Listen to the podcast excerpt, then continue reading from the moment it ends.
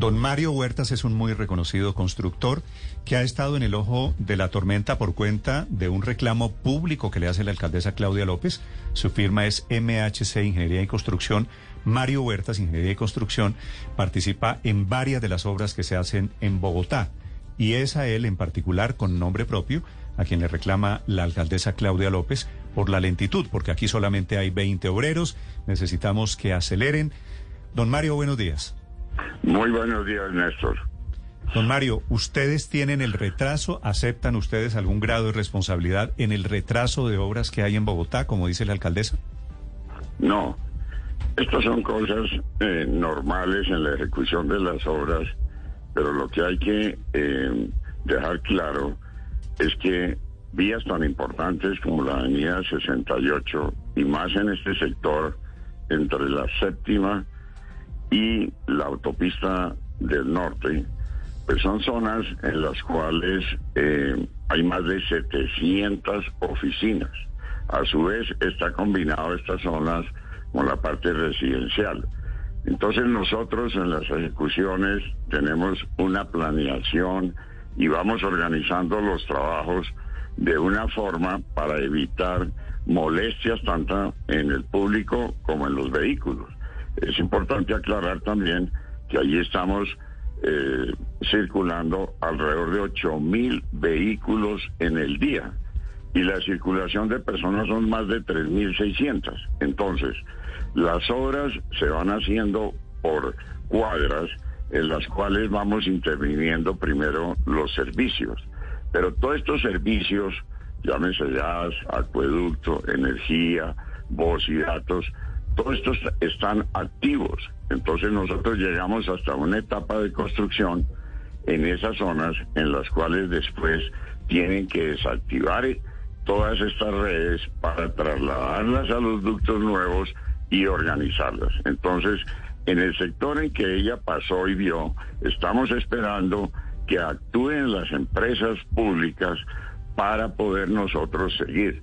Pero de la 11 hacia abajo, pues ahí ya se, se está viendo que donde ya se han organizado estos ductos, pues estamos ya cerrando espacios, estamos en repavimentación ya en las zonas verdes y esa es la forma como se está eh, desarrollando esta avenida. Sí. ¿Ustedes qué reporte tienen de sus ingenieros, de sus obreros, don Mario? ¿Dónde hay retrasos exactamente? No, en el intercambio y en la coordinación con las empresas públicas. Eso es la petición que yo hacía ayer a la señora alcaldesa, con todo respeto. ¿Me quiere, me quiere dar un ejemplo de qué clase de interlocución o cuáles son las empresas públicas de las que dependen las obras? No, el acueducto, eh, las de energía, los eh, los convenios que existen con las redes eh, que ellos intercambian con voz y datos, toda empresa de teléfonos. Esto se necesita una coordinación permanente porque no es solamente esta obra en Bogotá. Entonces ellos tienen que hacer una planeación, tienen que organizar presupuestos. Pero lo que pedíamos era denle en relación a la avenida 68 en estos sectores que ya están listas unas ducterías para que puedan trasladar estos cables de manera que podamos ser mucho más eficientes en el trabajo. Pero de acuerdo a los porcentajes que ella decía, pues esos porcentajes están equivocados porque si ustedes entran a la página del IDU, los más adelantados de los nueve grupos somos nosotros. Ya estamos llegándole al 20% de las inversiones comprometidas que tenemos con el IU. Entonces, eh, también hacemos referencia a esa parte que es clave eh, organizarla. Doctor Huertas, eh, también le he oído decir, y tiene que ver, no sé si con los retrasos o no en algunos lugares, que los ayudantes de obras eh, no quieren trabajar en las obras. ¿Eso es cierto? Sí, es algo que se está multiplicando a nivel de Bogotá y va a ser un problema grande. Por ejemplo, nosotros hemos empleado, y si ustedes pasan por allí, hay mini excavadoras, hay mini cargadores, etcétera, etcétera, porque ya los ayudantes no quieren ejercer esa labor de colocación. los japoneses que son tan adelantados no han podido inventar robots para podernos apoyar en la ingeniería de construcción. Entonces, esto va a ser una dificultad grande porque alegan ellos que después de las 5 de la tarde no trabajan, mucho sol, mucho polvo, hay ruido, es decir, ya es una juventud que a ese trabajo de ayudantes no están dispuestos a ganarse la vida en esa forma. Entonces ahí vamos a tener un problema grande con todas las obras de Bogotá. ¿Cuántos ayudantes de obra tiene usted, don Mario? No, en total nosotros eh, en, los cuatro frentes hay 1.300 personas, ahí en la 68. Y aquí en esta hay 110 ayudantes repartidos en todas las actividades. Pero, por ejemplo, a nivel de hacer las cajas de inspección, donde uno está metiendo esas redes, pues son dos o tres ayudantes porque ahí no caben más. Una persona para trabajar necesita mínimo 60 centímetros de espalda para poder girar y organizarse. Entonces, uno va rotando cuadrillas para poder suplir esta necesidad. Sí, don Mario, mire, el reclamo de la alcaldesa se lo hace cuando ella está en la 100 entre, entre novena y séptima, ¿cierto? Sí, sí, sí. Ahí están haciendo un andén. Yo paso por ahí todos los días porque está en mi ruta, está cerca, está cerca de la oficina de Blue Radio. ¿Por, qué, ¿Por qué llevan tanto tiempo reconstruyendo un andén? Se han demorado ahí, yo no sé cuánto, pero, pero muchos, muchos meses. Sí, lo que pasa es, vuelvo y te digo, hay que esperar para poder organizar los cables que están abajo. Es decir, todas las obras de estas de ingeniería a nivel de avenidas, el 63% está enterrado y tú no lo ves.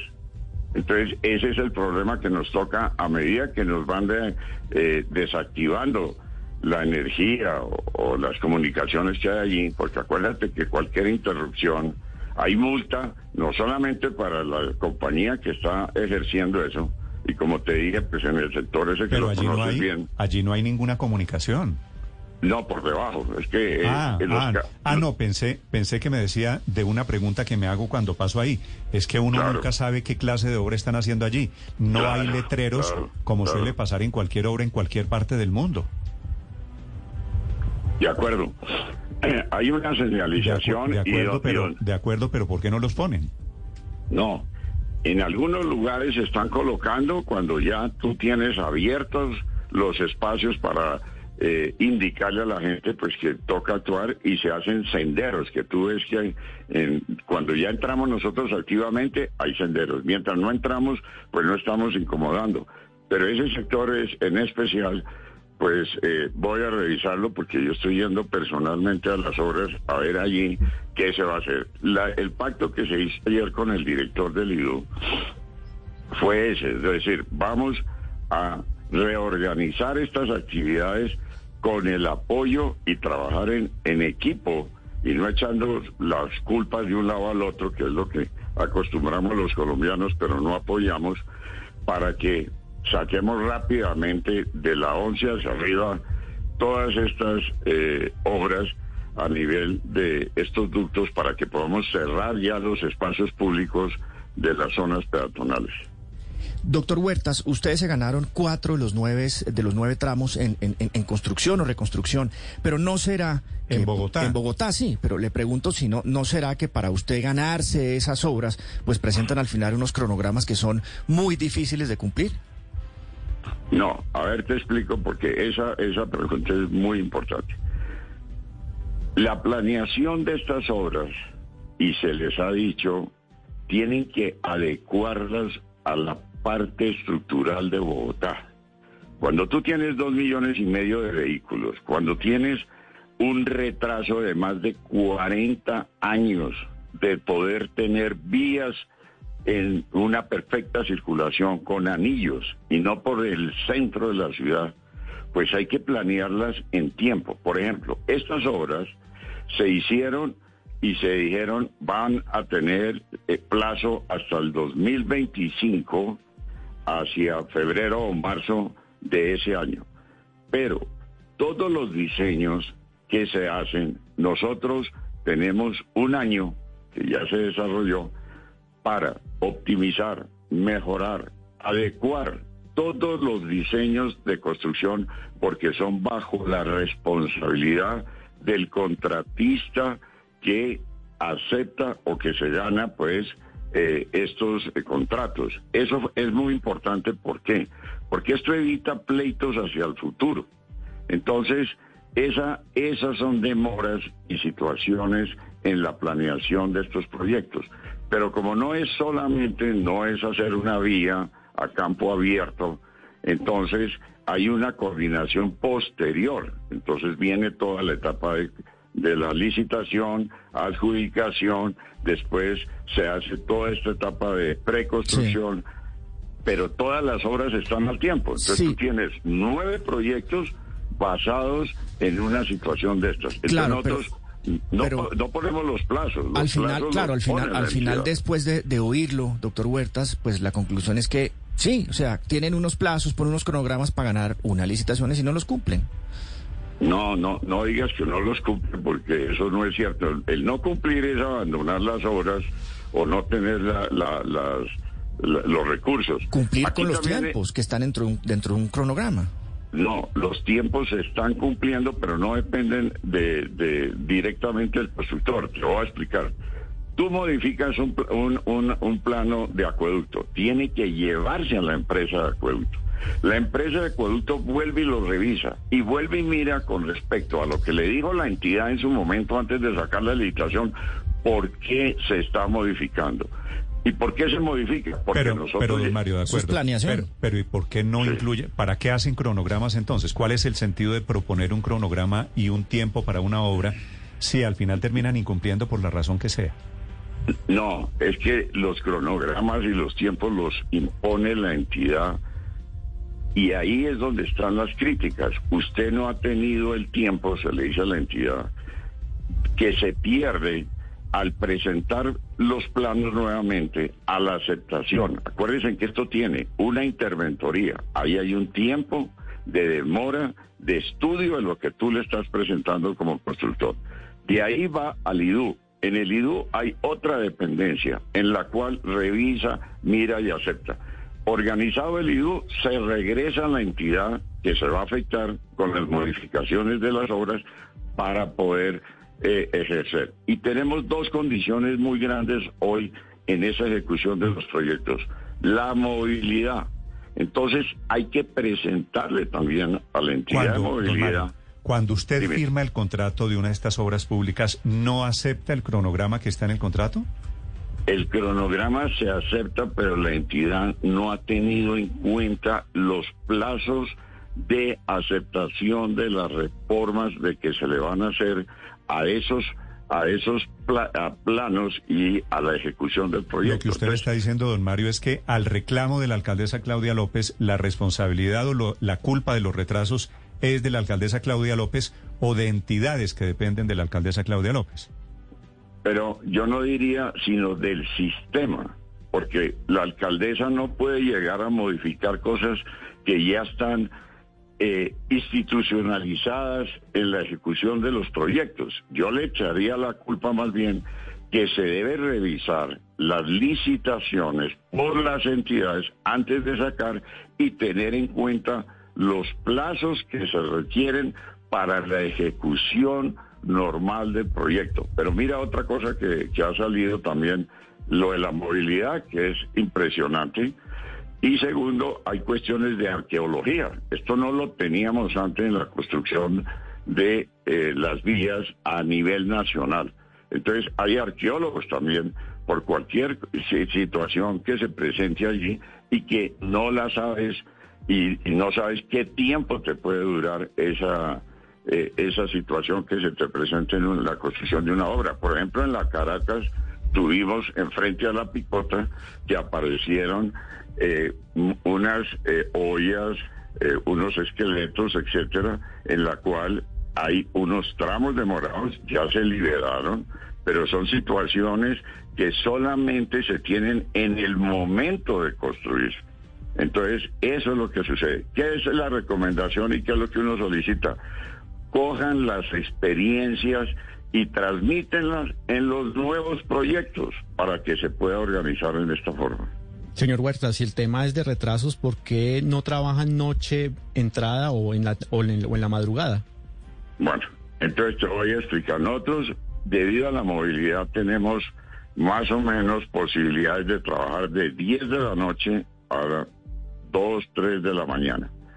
Nosotros hacemos una serie de actividades que no tengamos también conflicto social con las personas que habitan allí, porque ellos tienen el derecho a dormir y nos han entutelado en eso y tienen toda la razón. Entonces no es que uno no quiera, sino que hay que adecuar. Acuérdense que estamos en, una ciudad en la cual pues hay un gran respeto social y la gente también se impone en la situación eh, como eh, por estar viviendo al lado de que no los perjudiquen en esa forma y menos en su descanso. Entonces, sí estamos trabajando y ustedes ven, por ejemplo, en, los separadores de la 68 teníamos unos árboles muy grandes en los cuales anoche empezamos ya a retirarlos porque se nos dieron ya los permisos. Tienes tú el problema, ¿a dónde los vamos a trasladar? Es que pero, pero están trabajando, están, están trabajando noche y madrugada. Estamos trabajando en los sectores en que se puede hacer, pero no en todas las actividades, porque hay actividades que, como te digo, si es de pavimentación, si son de carpa, eh, carpetas de granulares, tú no tienes ningún problema. Pero cuando te metes en, en, redes, es lo que te digo, si a mí me desactivan todas las redes, yo puedo trabajar en forma. Pero entonces, ¿cómo trabajan las 700 oficinas que están ahí? Es que eh, no, no es fácil. Eh, la gente no entiende porque no lo ve. don Mario, eh, el tramo de la avenida 68 cerquita a la calle 68 ahí frente al Popsi, ese ese también es suyo. Se lo pregunto porque yo paso yo paso todos los días por ahí y, bueno, sí ha visto uno la separación de las mallas y ayer después del regaño de la alcaldesa por fin vi trabajadores y máquinas trabajando en ese sector. Sí, pero no, no. A ver, los tramos míos son los siguientes. De la novena hasta la, hasta la olímpica, para que situen ustedes, sin pasar la autopista. Después tenemos uno en las Américas, para que vayan y, y lo observen, que es las Américas con la 68. Estamos ahí levantando ya una serie de puentes y estamos organizando también traslados de redes, etcétera. Ahí tenemos uno que se llama el, tramo 2 y el tramo 3, en un sentido las Américas hacia el sur y el otro hacia el norte. Y tenemos el más complejo, que ese arrancó ya a nivel de construcción, que es el de Venecia, es el cruce entre la norte Quito Sur, la 68 y la de Soachabosa. Ese es el que mm. en proporción, como estamos arrancando, lo llevamos en un 8% o 9% de eh, ejecución con respecto a la programación. Los demás ya están entre el 18 y, 20%. Don Mario, ¿usted ha hablado con la alcaldesa Claudia López sobre este tema? Claro, claro. Todo ¿Cuándo, habló con ella por última vez? Perdóneme. Pues el día del regaño. Ese fue el, la última vez que hablamos, pero ella ella está enterada absolutamente de todo porque nuestro interlocutor es el doctor Diego Sánchez. Ella lo regañó a usted en público, estamos de acuerdo, y después hablan en privado. ¿Y quién, no, no, no, no, ¿y quién tiene la razón al final? No, no, es que esto no es de que tenga uno o el otro la razón. Esto son condiciones que ustedes me oyeron a mí y se las repito nuevamente a ustedes. Trabajemos en grupo, trabajemos en equipo hay una cantidad de peticiones que habíamos hecho con anterioridad al IDO de las empresas. Es que estamos dependiendo de las empresas públicas. Acuérdate que ellas también tienen unos presupuestos y tienen que coordinar sus actividades, porque esa labor no la puede hacer el constructor. Yo no puedo desactivar ninguna red. Entonces, ahora se va a acelerar. Pues se dio la situación de la alcaldesa, se dio la situación del reclamo para todos, pero yo no, las obras no son mías, no son particulares. Y quiero aclarar también algo porque oía una periodista que yo siempre pido que por favor se informen un poco más, que dijo, no, es que ya le han pagado las obras y las han organizado y entonces, ¿qué es lo que sucede? No, señores, estas obras no tienen anticipo y no se paga sino lo que se construye. Entonces, Eso es importante aclarar. ¿Quién es el más interesado debido a las inversiones y a las ejecuciones que hace uno? Nosotros, pues que se resuelvan los problemas y que nos paguen. ¿Cuándo cree usted que terminan todas estas obras, por lo menos la parte suya, Mario? Sí, nosotros estamos acelerando, como he hecho eh, durante mis 47 años de ingeniero, y mostrándole en la ciudad de Bogotá muchas obras de las que ustedes han recorrido y que hemos hecho para que sea antes del 2025. Pero ya bajo la coordinación de que yo tenga pista y que ya no tenga el problema de las partes de las empresas públicas con sus ductos y sus cosas, para mí es muy rápido acelerar esas otras condiciones de las estructuras de las vías. Don Mario Huertas, el ingeniero, el hombre que está a cargo de construcción buena parte de las obras en Bogotá y en consecuencia también buena parte de los problemas de movilidad están allí, que es lo que origina el reclamo de la alcaldesa Claudia López. Don Mario, gracias por aceptar estos minutos para los oyentes de Blue Radio. No, a ustedes muchas gracias, muy buen día y estamos pendientes de todo. Gracias pues.